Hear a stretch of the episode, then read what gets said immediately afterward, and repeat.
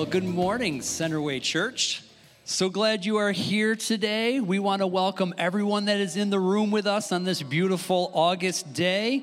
Uh, warm welcome to anyone that's traveling right now, joining us live online. I know we've got people online right now from New Jersey and uh, Phoenix, New York. It's not Phoenix, Arizona, but uh, we'll take it. Uh, as well as anyone that's watching or listening a little bit later on in the week or later on in the year. Uh, we're just so grateful that we get to gather in so many ways, and we want to wish a special welcome to any of the guests that may be here with us today. We are so glad you're here. We've prayed for you, uh, and we're happy to serve you in any way that we can. In fact, the next few weeks are designed expressly for you, our guests. One way that we hope to serve you is through connecting with you. And so we would love for you to share your information with us. Now, uh, if you're like me, you hear the phrase share information, you get a little hesitant. Uh, but we want to let you know that in, uh, we would love for you to do that so that we could get feedback from you, uh, follow up with you, and serve you in any way that we can. Um, there are two ways to connect with us in that way. First of which is filling out your information on a hard copy note uh, that's in the seat back right in front of you there. You can fill that out and put that in the offering box in the back uh, on your way out. But the second way to share the information is electronically, and we do that excuse me, a couple different ways. Uh, one is um, on the Next Steps page of our website. Uh, the other way to do that is the U YouVersion or Bible app that could be on your phone or your tablet. Uh, the app is really, really useful uh, during our gathering to follow along, take notes, and even give financially if you choose to do so uh, in that way. Uh, again, we don't want our guests to, to give by any means, but that is a useful tool. And as already mentioned. Um, if you attend regularly and you prefer not to give through that app, you can use the envelope in front of you and place it in the offering box, or you can go to the Give tab of our website. Lots of different ways to do that. Uh, one of the things that we love at Centerway is that uh, we don't just have an experience or an event on Sunday morning and then say, good luck throughout the week. We'll see you next week. We have resources so that you can connect and engage throughout the week uh, with us and with the Lord. We have wallpapers, Spotify playlists, social media channels, uh, Monday, Wednesday, Friday devotionals uh, that you can subscribe to using the info card or using the website there. And you can visit the messages page of the website to access all those resources. Another thing that uh, we believe firmly at Centerway is that each and every one of us have a next step in our relationship with Jesus. We can't just say, There, I did it. I'm done. Me and Jesus, we're as close as we're ever going to be, right? There's always a next step that we can take. Uh, and so, in order to connect with you in that way, we have a next steps area in the back after uh, the gathering. It's going to be stationed there. Uh, Claude will be there. Uh, and there's also a next steps area of our website. If you're watching online or you want to just check it out via the website, we've got that next steps area too. Number of ways to continue to learn to follow Jesus, and we would love to help you in that journey. So, you can check check out the calendar page of the website for upcoming events and activities. And one very special thing to point out is that three weeks from today, September 17th, we'll be celebrating our five year anniversary. Super, super excited about that. Uh, we're going to have our gathering at 10 a.m., like typical, but then we're going to have food trucks, lawn games, and more following that, that gathering. And then the week after that, so four weeks after from today, uh, on September 24th, we're going to have our next water baptism. If you'd like to sign up, you can do that at the Next Steps area or the Next Steps page of our website that I mentioned earlier. So if you have questions, feedback, ideas, or you need prayer for anything, the best way to connect with us is through email connect at centerwaychurch.com. Now, here's what to expect for the rest of the gathering today. I'm going to be reading the scripture text for today, then Claude will be communicating from the Bible, and then we're going to respond to the word by worship through singing. It's an exciting day today. I'm really, really excited about what God is up to in this place. Let's uh, let's anticipate what He's about to do as we just bow our heads and hearts in in uh, prayer. Lord, we thank you so so much that you are uh, the God that sees us, that you are the God that hears us, that you are uh, not a God who is quick to condemn, but Lord God, you give us grace, and your mercies are new every single morning. Lord, we lean into that grace, we lean into that mercy today, and pray, Lord God, that whatever we need from your hand, that you would you would extend it today, that we would have spiritual eyes to see your hand extended love and grace and hope and joy and all of those things to us. And God, we give our lives lives to you. We give this time to you. Would you speak to us in whatever way we need, Lord God? And we ask it in Jesus' powerful name. Amen. Amen. Well, the scripture this morning is found in Isaiah chapter 26, verses 1 through 15. Uh, there's going to be the, the scripture up on the screen. You can follow along there or in your uh, scripture journals, on your phone, or any other means that you do that. Isaiah 26, 1 through 15. In that day, this song will be sung in the land of Judah. We have a strong city.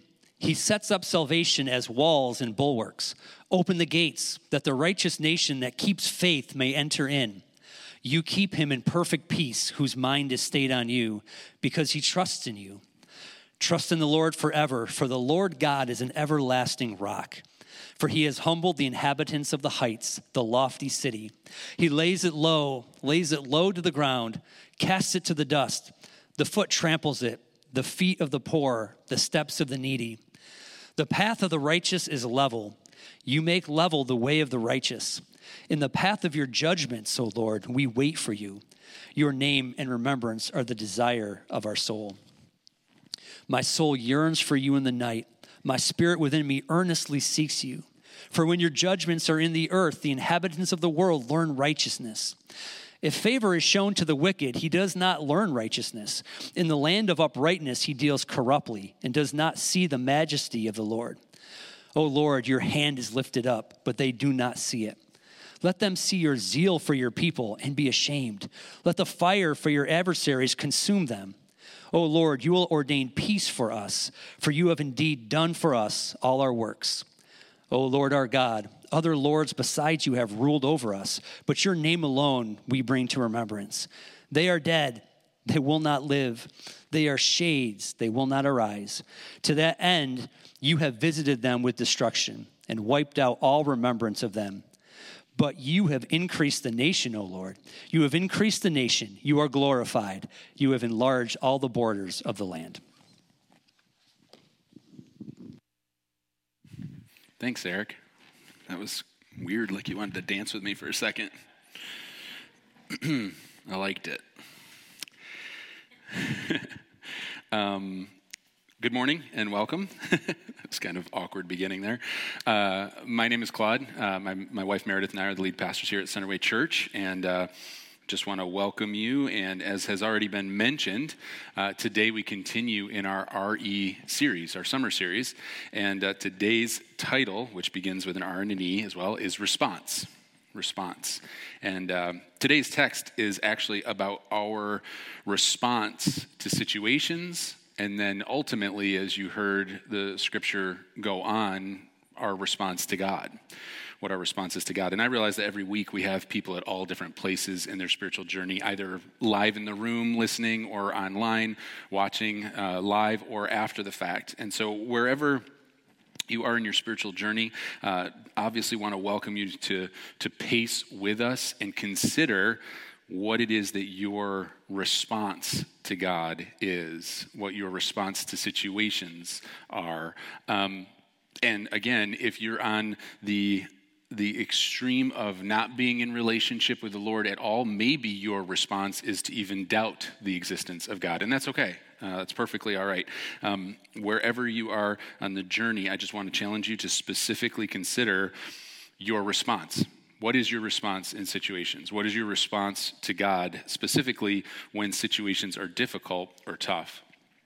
I thought a little bit about how I could illustrate difficult moments, and there were so many, so many uh, examples of opportunities where things got tough and kind of revealed how it is that, that I or others respond or in the moment react. And one, one thing continued to come to my mind. It was an opportunity that we had to go whitewater rafting. And my wife and I have been whitewater rafting several times. Uh, we used to go out with a, with a group of people. We used to take uh, teenagers with us because we were uh, youth pastors for about 10 years. And uh, so we would do events with whitewater rafting and there's always just endless moments associated with that that I could share. But there was one moment in particular where a gentleman that was uh, that was older uh, was with us in our raft, and he was a heavy set gentleman. and he was uh, very uncomfortable being there. Uh, one would wonder why he was there. In fact, at one point, he seemed so extremely terrified that I actually asked him, So, what brings you here today? and he said, I didn't think it would be like this. And I was like, like I don't know what the options are. You're whitewater rafting. Like, what do you think you'd be like in a canoe? Like, uh, he said, I just thought it would be more of like you sit in the boat and you go down the stream. And this was very much like whitewater um, rafting where you're all in. And sometimes you're all out. And uh, so there were a lot of instructions and uh, directions and things that you have to do, and uh, certain rapids that you hit certain ways. And so it, it, gets real in those moments. And there were people that would inevitably go over the side. And so there were directions about what, what you should do if you go over the side, how you should react, all of that ropes that could be thrown. I've shared some of those stories in the past if you've journeyed with us uh, from the beginning here of different uh, experiences that we've had along the way. But this gentleman in particular, he fell out. And uh, honestly, when he fell out, it was nerve wracking to everyone because of how large of an individual he was. Um, so he fell out and tried to swim back and couldn't. And so the instructor in the back is yelling to him and uh, he's trying to give him direction to swim. And this guy is like all in, he's following every instruction. And so he's doing everything he's told to do, and the rapids are taking him the opposite way. He's going going into a danger area. And so he so the instructor throws what's called a lifeline, which is like a bag with a rope in it. He launches that off. It's tied to the raft. So if there's something that goes wrong, it's not even contingent on him holding it. It's like the guy still has a lifeline. And so it's a perfect shot, like enough to where even in chaos, we're like, dude, nice throw. Like it goes right across this guy's shoulder and he grabs a hold of it. And so he starts coming in and he's towing him back. And we're like all relieved and he's still giving instructions on everybody else because we're right in the thick of it. This guy gets up to the side and he's given instruction that when you get to the side of the raft to, to let go of everything to basically just go limp. Because at that point he has to grab the top of your life jacket and he pulls you in. This guy is like you're not doing that. And so he gets to the side and he grabs the rope on the side of the boat. And the guy says let go of the rope. And he goes no. And he goes, No, let go. I've got to pull you in.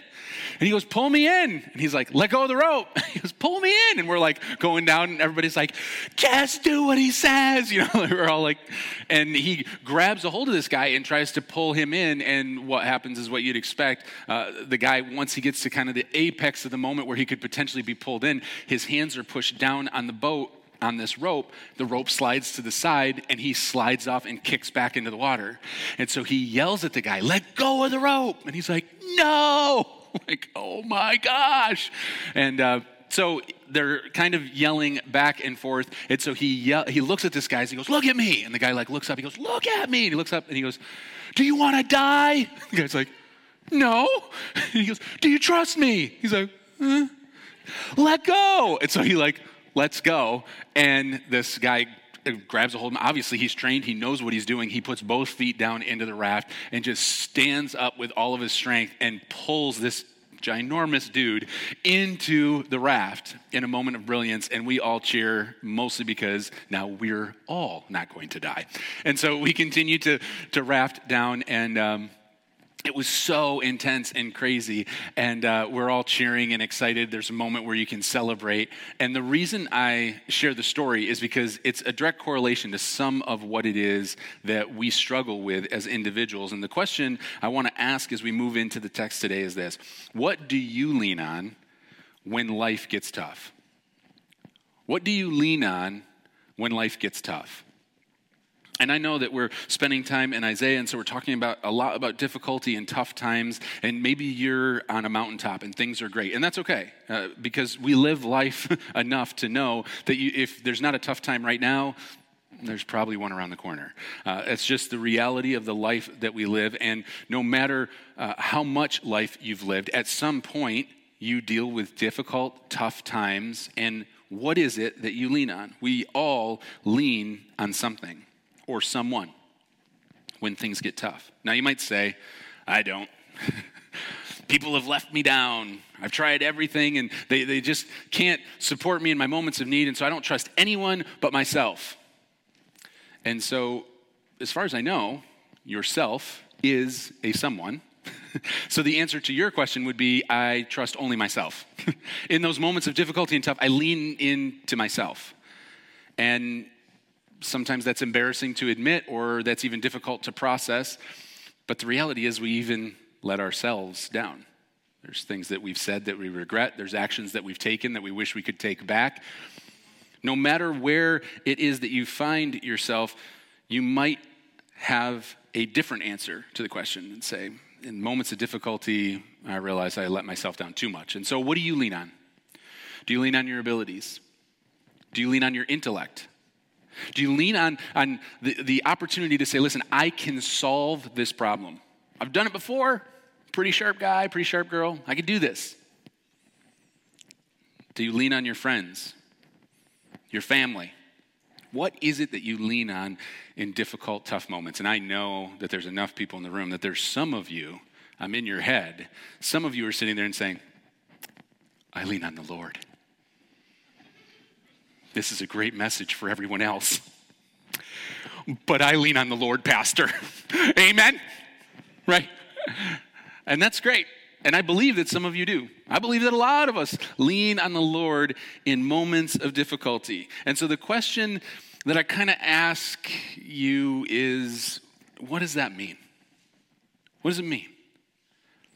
If you're sitting there and you're saying, listen, my answer is in moments of difficulty, I lean on God. What does that look like? What does it look like for, for you to lean on God? For those of you that would say that. I've asked people that question a lot. I'm a rather inquisitive guy, as you know. and so I've in December, it will be 25 years that my wife and I have been in full-time ministry, if you can believe that. I know. We started when we were 10. No. No, we were 20. Anyway, so, so the not that old. Um, or at least that's what I say to my mirror every morning. No, just kidding.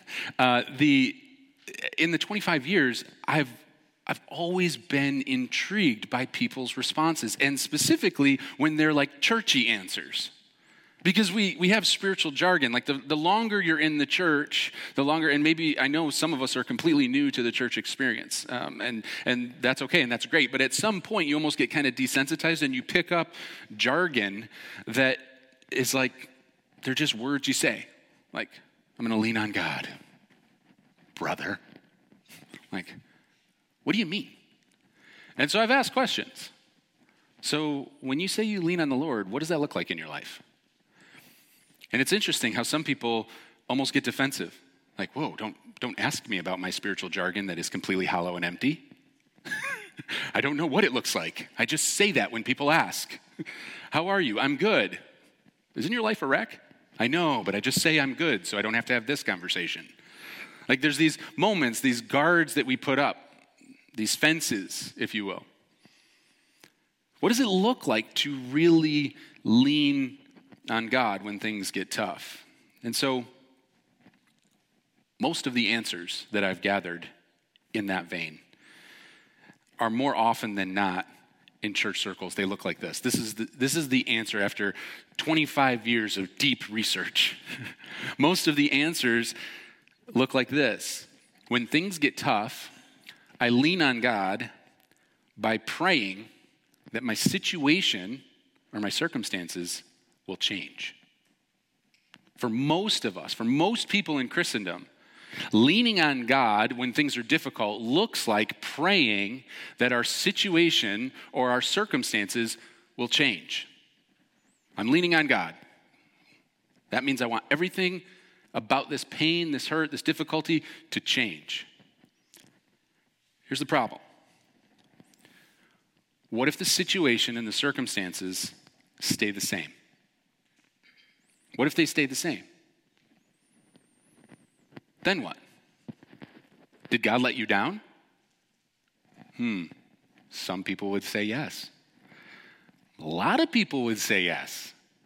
Because their theology is contingent upon this idea that when things get difficulty, when there's pain, when there's hurt, the way I lean on God is to tell God to change my situation. And when He does, I praise Him. When He doesn't, I question His existence. I question his love for me. Why would God allow bad things to happen? We've all heard that. We've all thought that on some level. What does it look like when our circumstances stay the same? Should we lean on other things? Should we lean on other people? Some people conclude that. They come to the conclusion I tried, quote unquote, I tried God. What that means is I prayed a prayer for my situation to change. It didn't change. And so then I turned to the people around me that would give me the answers I want to hear. Or I took matters into my own hands. Because after all, I can solve my own problems. You see, theology based on us getting our way is dangerous and empty. It just is. That's why it can't sustain life, right? So, hey, this is painful. This is hurtful. This is difficult. God, change it. God didn't change it. He must not be real. What? That, that's not a theology around the sovereignty of God. That's a theology based on I want things to go my way and I know better. That's you saying, I'm going to hold on to this rope because I'm pretty heavy. I'm pretty heavy. And I don't think you can pull me out of this. So you get one shot, God. Try as hard as you can. And God's looking at you saying, let go of the rope. You're like, uh uh-uh. uh Because I got to hold on to this in case you can't do what you say you're going to do. You see, some of us use poor theology to dismiss God. We say if God was real, then things would change. And so we turn to other things to try to stabilize or insulate our lives, or to self medicate the pain that inevitably comes when life does not work out the way we want it to. But here's the thing if you've lived life for any amount of time, you know people and things can't support the weight of your life. They can't support the weight of your life. And so, in the moments where you turn to a spouse or you turn to friends, they let you down because they were never intended to support the weight of your life. And they're no more sovereign than you are. So, they're, they're just an echo chamber of the pain that you're expressing. I don't know what to do about this. And they're like, Me neither. And you're like, Oh my gosh, let's just stay here and cry and grow in bitterness towards the world around us. They're like, Yes, let us do that, my friend. Maybe they're not that devious. But if they do this, why are you with them? Like, this is a bad guy move all the time. They do that, walk away. anyway, what the rhythms that we find ourselves in in moments of desperation reveal us. You see, people and things, they let us down, sometimes on purpose, but sometimes by accident. They just simply weren't intended to bear the weight of our lives. So, what should our response be? What should our response be? Like, what does it look like in our most difficult moments? And today's text actually addresses this. These 15 verses are broken into three subsections. I'm going to kind of explain them quickly, and then we'll focus on the first section uh, for the remainder of our time together. And you'll see why in a moment. So, the first six verses, verses one through six, are actually a song. They're a song of confidence. You could tell because Eric was singing it this morning. No, he wasn't. And I am angry at him about that. Next time, my friend. no. So the first six verses are actually a song. They're a song of confidence in God. And then verses seven through nine is actually a prayer. And then 10 through 15 are a confession of dependence on God. And as, as Christ followers, as people that profess to be Christians, if you are one of those in this space, you tend to want to jump to, to verses 10 through 15 and declare the goodness of God. The problem is there's verses 1 through 9 that have to be established before we can go to the response part. And so sometimes when we get to the response part, we say things like, I'm leaning on the Lord. Everybody's like, I don't understand. Because the process on the front end hasn't really occurred. So uh, as I mentioned before, our focus will be on the front end because verses 7 through 15 are an outflow to what is actually being addressed and declared in verses 1 through 6. So I'm going to start with verse 3. Verse 3 says this You keep him in perfect peace, whose mind is stayed on you because he trusts you. So you, meaning God, keep him, meaning us. Okay? So God keeps us in perfect peace, whose mind is stayed on God, because we trust in God. So, when things are tough, God promises peace. He promises peace. The text actually says perfect peace. So in the original Hebrew, it actually says peace, peace. Uh, you all know that I'm kind of, if you've been here for any amount of time, you know that I'm kind of a Hebrew nerd and I love the language. And one of the things I love about it is kind of on display just in this verse here, where perfect peace is actually written out peace, peace. I love that, right? Like, not peace, peace, peace. Like perfect peace. The type of peace that we only dream about having access to. This sense of stability and calmness, even in the midst of storms and difficulty, a peace that passes all understanding. And so we read this sometimes in Christian circles and we say, oh, God will give us peace. Well, peace takes place when we get our way. and so we kind of pervert the text into being like, oh, God provides our way. And so if we have enough faith, we'll get our way. But if you play that out, that would mean God's rather abusive, interestingly enough, right? It would mean this. If you just kind of cherry pick an illustration real quick, if my kids were getting ready to go to bed and they're like, Dad, I'm, I'm really, I'm really hungry. Could I just have a dozen chicken wings? and yeah, I'm going big. But my son might actually call for that. So it's not that far off. But it, it, they're like, can I just have a, a dozen wings real quick? Be like, no, you cannot have a dozen chicken wings. You are going to bed.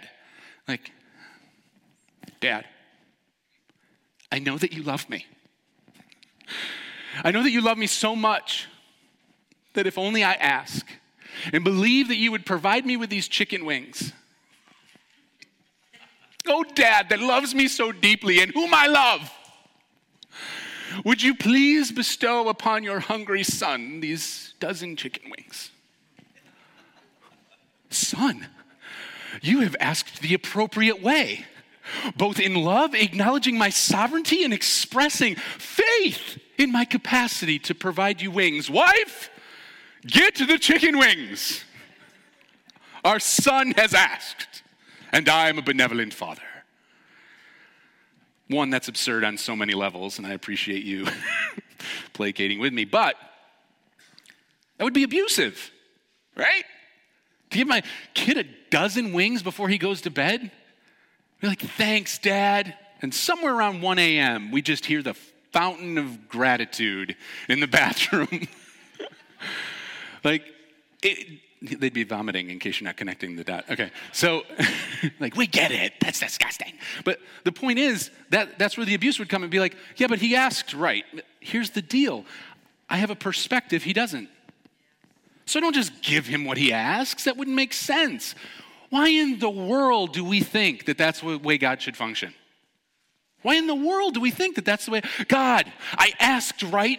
If you love me, give me this. He's not abusive. Why would he give you things just because you asked? There's this reality of, of the will of God and the awareness that He loves us and that He's for us that has to connect the dots where we start to realize, like, oh, God actually cares for me. This isn't just like Santa Claus in the sky that if we ask properly, we get our wish and yay. You see, peace is not about getting our way. And we hate that because we still think it is. Even though I use that illustration, there's still a little part of you that's like, yeah, but. I mean, I'm asking something that he should do. I understand the world enough to realize this is a tremendous opportunity for God if He would just listen. Man, would people begin to follow Him if they just if He would just pay attention to my prayers and do everything I ask. No, He says peace. Peace. Okay. So how? How? What is our response to difficulty, to hardship, to pain? If we want to lean on God, if we really want to declare that we, that we actually truly lean on God, how does one do that? How does it happen? It's not as easy as it sounds, right? Like, oh, I'm a Christian. I will have peace. Like, no. You keep him in perfect peace, comma, whose mind is stayed on you. The comma isn't in the text, but it's paused in the original. You keep him in perfect peace, whose mind is stayed on you. There's a condition. There's a condition to our access to perfect peace. The manner in which we receive perfect peace is that our mind is stayed on God. Get this the answer to, to your pursuit of peace is actually, shockingly, counterintuitive. It goes against everything that our flesh desires. You, in fact, I, in fact, we should not focus on ourselves. Wow. Who knew?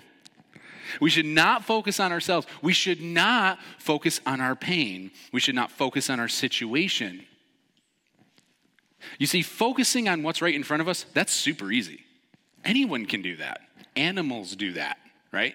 You put something in front of them, they focus on it. And so we, we sit through that, like, yeah, but we should really obsess about this. And yet, God is saying, if you want perfect peace, stay your mind on me. Focus your mind on me. It's a decision, it's a discipline.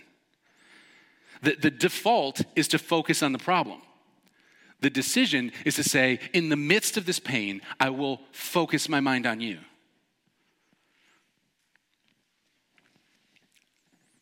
Don't focus on the things in front of you.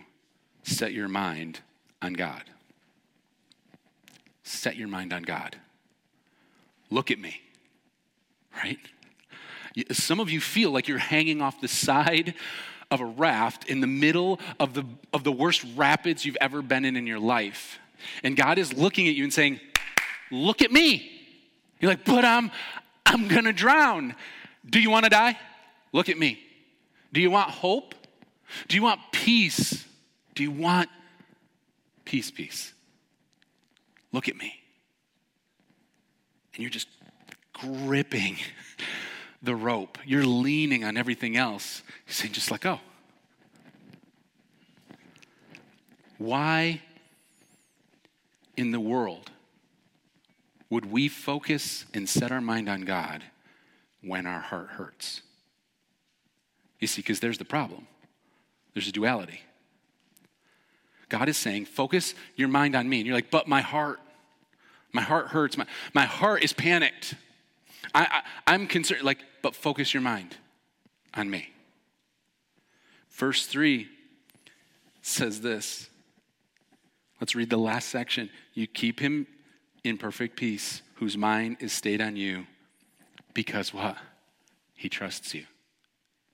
Because he trusts you.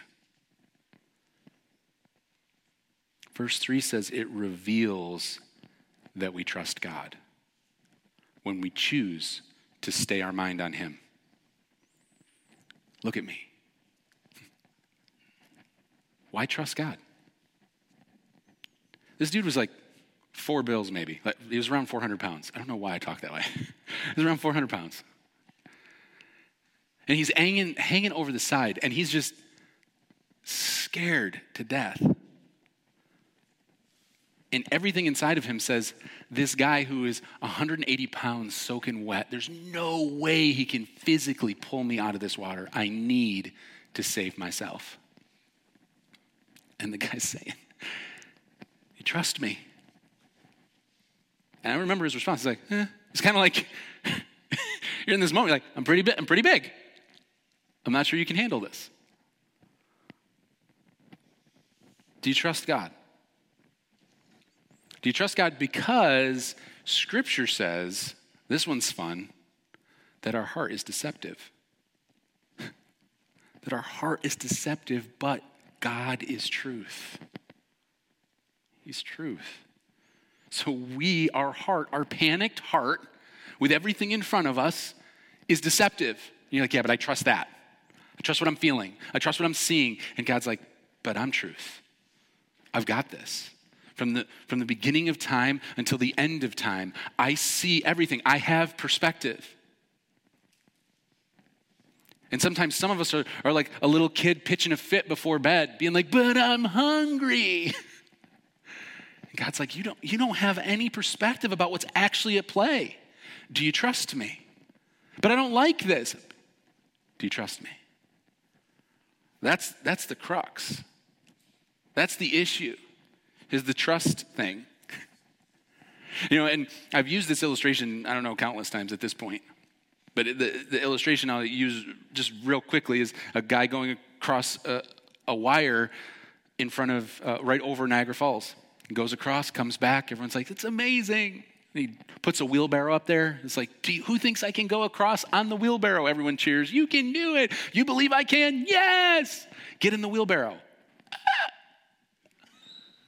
That's trust. That moment right there. Like we can have confidence that God is good mm, all the time. we can say, I'm leaning on the Lord. Like, what does it look like? I want to tell you, this is what it looks like getting in the wheelbarrow. It looks like letting go of the rope. Easier said than done. Get this if you are consumed with your situation, it's revealing where you've placed your trust. Think about it. The, the thing that is gripping you right now, the thing that you've turned to in the midst of that difficult, what are you leaning on? You're like, yeah, but I always do that. Okay, so there's a pattern. So, what is it that you lean into in your darkest of moments, in your more difficult times? As we kind of celebrated and we went to a, a calmer part of the water, the, uh, the guy directing the, the raft, he starts to just share a story because this guy's apologetic. He's like, I should have trusted you, man. I know. And he's like, hey, you did almost everything right till the very end. And we're all kind of like laughing about it. And he goes, That's okay. He's like, I remember the first time that I was coming down the rapids, and I, I don't recount this story quite as clearly as he shared it that day, but I remember some things that he said about it. And it was something along the lines of another individual that looked at him and said, I can't look, let go. He said it was the first time I, I pulled somebody out and they just, they wouldn't. They kept slipping off the side. And I was yelling at them, let go. And said, and they just screamed back, I can't. I'm trying, but I can't. We're like, whoa, what did you do? And he's like, well, in retrospect, I realized it wasn't that they didn't trust me, it's that they trusted the rope more. Hmm. That'll preach, right? Because some of you are like, listen, I trust God. 99% of the time. but there's that one time where I am white knuckled on that rope and I'm like, trust me, I'm a pretty big dude. I don't think you got this one. It's like, so what do you do? He goes, well, here's the thing. I learned that day that when they're trusting in themselves more than me, the only option is to give them truth to wake them up. And he said, so that's why I just looked at him and said, do you want to die? He goes, Here's the deal. He's got a life preserver on. He's not going to die. He's like, We're in a class two. Uh, we had class four rapids ahead of us. He goes, We're in a class two right there. There's not even sharp rocks. There were some dangerous pockets, but he's not going to die. He's but there's something about that moment when you speak truth, like snaps you out of it. Like, no, I don't want to die. Like, huh. he goes, then let go. Okay. He's like, so in our desperate, darkest moments, I want to tell you, like, is it possible that maybe what we need is truth? Is it possible that the thing that you need to stop relying on yourself is to allow truth to set your heart and mind straight? But here's the deal God is truth. So will you set your mind on Him? We allow God to, to reframe and provide you perspective on your situation and your circumstances. Because guess what? Verse 4 says this trust in the Lord forever, for the Lord God is an everlasting rock. An everlasting rock. We trust God when we understand the stability that He provides. That's the truth. And in moments of difficulty and hardship and pain and everything, we're, we're just running rampant with what's in front of our face, and our heart is heavy. In those moments, we trust God when, he, when we know He's the only stable thing in our life. Do you know that? He's the only thing stable. And you might be like, well, I don't know. I mean, my spouse is pretty awesome. I know, Meredith. Gosh, so embarrassing. no, you might say, Meredith is my wife for those that aren't connecting the dots. You might say, like, oh, my spouse is great, but here's the deal they, they weren't created to sustain the weight of your life. They weren't. And so at some point, they will let you down, intentionally or on purpose, intentionally or accidentally. Like, well, my, my stability is in my intellect until you come across a problem you simply can't solve. Finances, until you come across a problem that you simply can't pay for. I can use the illustration over and over and over again. God is the only rock until we trust that when we know He is the only stable thing in our life. We trust God when we know how much He loves us.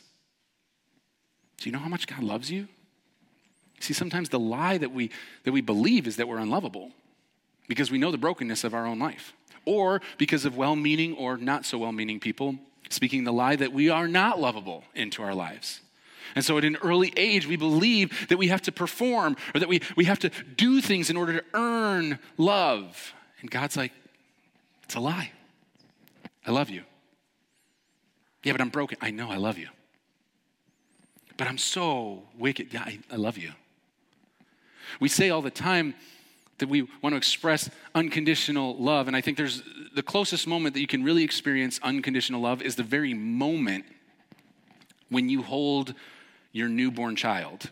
If, if you have ever had a child, that, that, that moment where you're like, oh my goodness, that is a, a second, a snippet of the unconditional love that God provides it is gone the moment that kid shriels in, in your sleep. like, ah! and you're like, I love you. but there, there's a moment where it's like it can't offer you anything, it's just there and you love it. You love him, you love her. You don't know her, you just, perfect. That's the way God views you every moment of your life. God loves you even in the midst of your shrilling.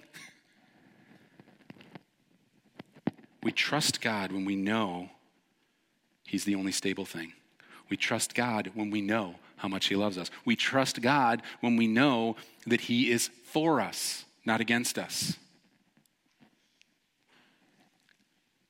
We trust God when we finally realize that He is truth. It's summarized like this We trust God when we know the gospel.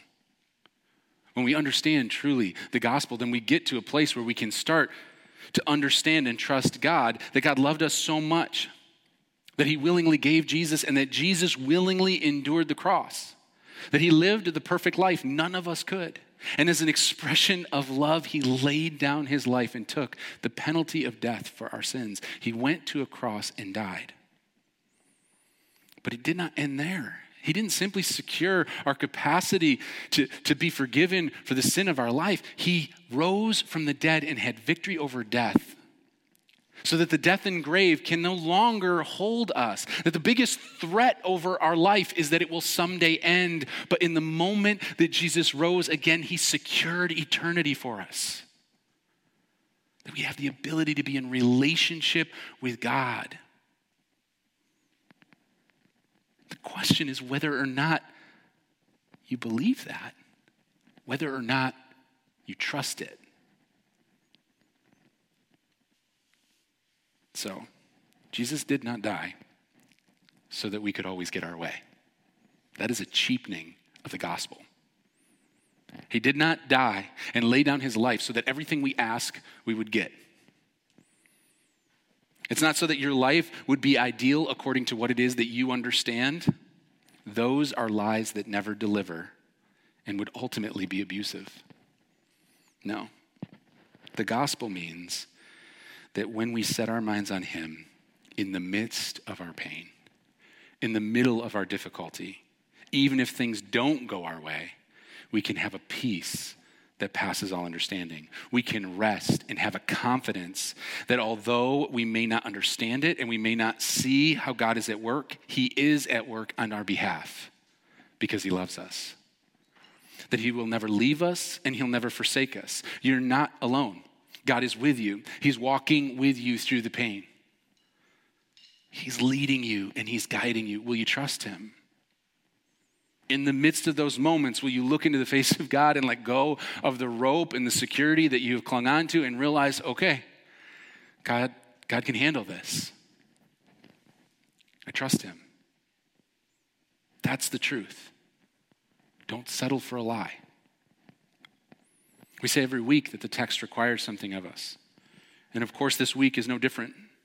So I want to leave you with a, with a question as we begin to go into a time of response. And the question is this What lie can I replace with truth? What lie is it that you're believing today that you can replace with the truth of the gospel? What is it that you've believed, that you've settled for, that you're wrestling with, that you're still holding on to, that you're white knuckled saying, but I think I've got this one? And you can say, okay, what does the gospel say about this?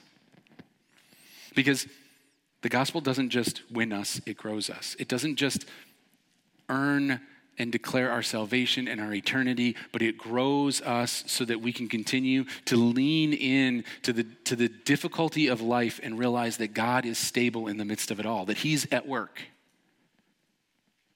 So, if you would just bow your heads, and if, if you want, you can keep your eyes open. If you want to focus, you can close your eyes. It's, it's more about you not being distracted as the musicians come forward as they come forward, maybe this morning, the lie that you need to replace with truth is that you can save yourself. Maybe some of you here today believe or have believed, like, hey, I can, I can save myself. I can work this out. And you have not asked Jesus to be your Lord and Savior. You haven't believed in Him. You have not trusted Him. You've not gotten to the place where you've prayed a prayer and said, okay, God, I'm getting in the wheelbarrow. And so today, if you have not come into relationship with the Lord, it's as simple as praying a prayer. And it doesn't have to be a specific prayer that you repeat rotely or anything like that, but it's an expression of something that is true in your heart and mind, that you've gotten to a place where you're declaring this morning that you understand that Jesus died for your sins. And in the quietness of your mind, if you've never prayed this prayer, praying something along the lines of saying, God, I'm a sinner, but you died for my sins. Would you forgive me?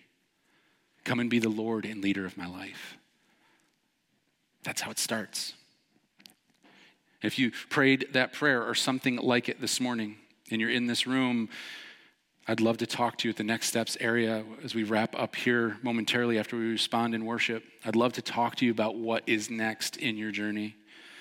Eric will be up at the front if you want prayer for anything. You could even ask him about the next steps. If you're watching live right now and you're not in this space, obviously, you can click request prayer and you'll go into a private chat with one of our pastors and they'll talk to you about the next steps if you just prayed that prayer. If you're watching or listening later on, you can always reach out via email or through our website. We'd love to talk to you about the decision that you've made to follow Jesus. For others of us, what lie can you replace with truth? Maybe it's a situation. Maybe it's a situation where you, where as you're in the midst of it, you get to the root of it, you're like, I'm, I'm functioning this way because I believe at my core that I'm not lovable. and I'm just, I'm running after love in all the wrong places. And I want to tell you today if you would just replace that lie with the truth and realize that God loves you, man, that'll, It'll set you free. That'll, that'll change every relationship you're in. You don't, you don't have to earn love. God, God loves you the way you are. In fact, He loves you enough to not allow you to stay where you are. Part of the gospel is, is getting to the place where we're convicted about the areas of our life and, and we set our mind on Him and we say, okay, God, would you, would you root that out of my life? Will you trust Him? There's so many lies that the lies that, that you're not known. God knows you. Scripture says He knit you together in your mother's womb. He knows you. He has a plan and a purpose for you. The, the lie that in some way God's done with you or that He's dismissed you, no way. Not until you've breathed your last. Will you lean in and say, okay, God, how can I participate in what it is that you're doing? Don't settle for the lie of a lesser version of your one and only life. God is not done with you. There's a mission at hand. There's people that need to know the love of God, that need to know the peace that passes all understanding that you have access to. Will you replace that lie with truth to say, God, I want to be a part of what you're doing in this and surrounding communities for your glory and my joy? Some of you are believing the lie that you can trust in something other than God. And you're saying, Yeah, I just, I can't let go. I can't let go. I want to challenge you to change your mindset, to set your mind on God. Romans says we renew our mind with Scripture. Would you look into the truth of Scripture and, and allow that to wash over your mind and say, okay, I will determine to set my mind on Him? God, do what only you can do. Let's worship him this morning because he's worthy to be praised. Not because things go our way, not because even we're in our ideal situation, but because God is worthy to be praised. And that our worship is actually a declaration of our trust. And some of you maybe need to lift your hands as a symbol of surrender and say, okay, God, not my way, your way. And some of you need to maybe lift your hands as a symbol of, of just saying, okay, God, will you, will you pick me up today? Will you embrace me? I trust you. And whether you're demonstrative in your worship or not, that's not the point. The point is declaring that you trust Him, that He is worthy of our praise. Let's worship the Lord together.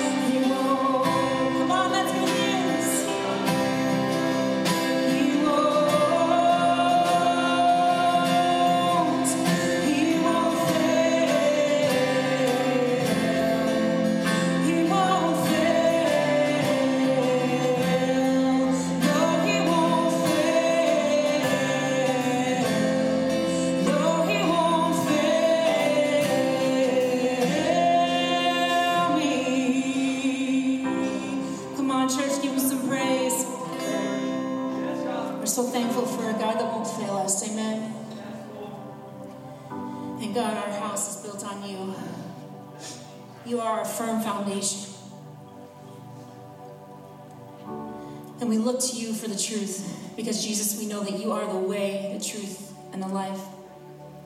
And we want our mind to be stayed on you. So would you teach us to abide? For my way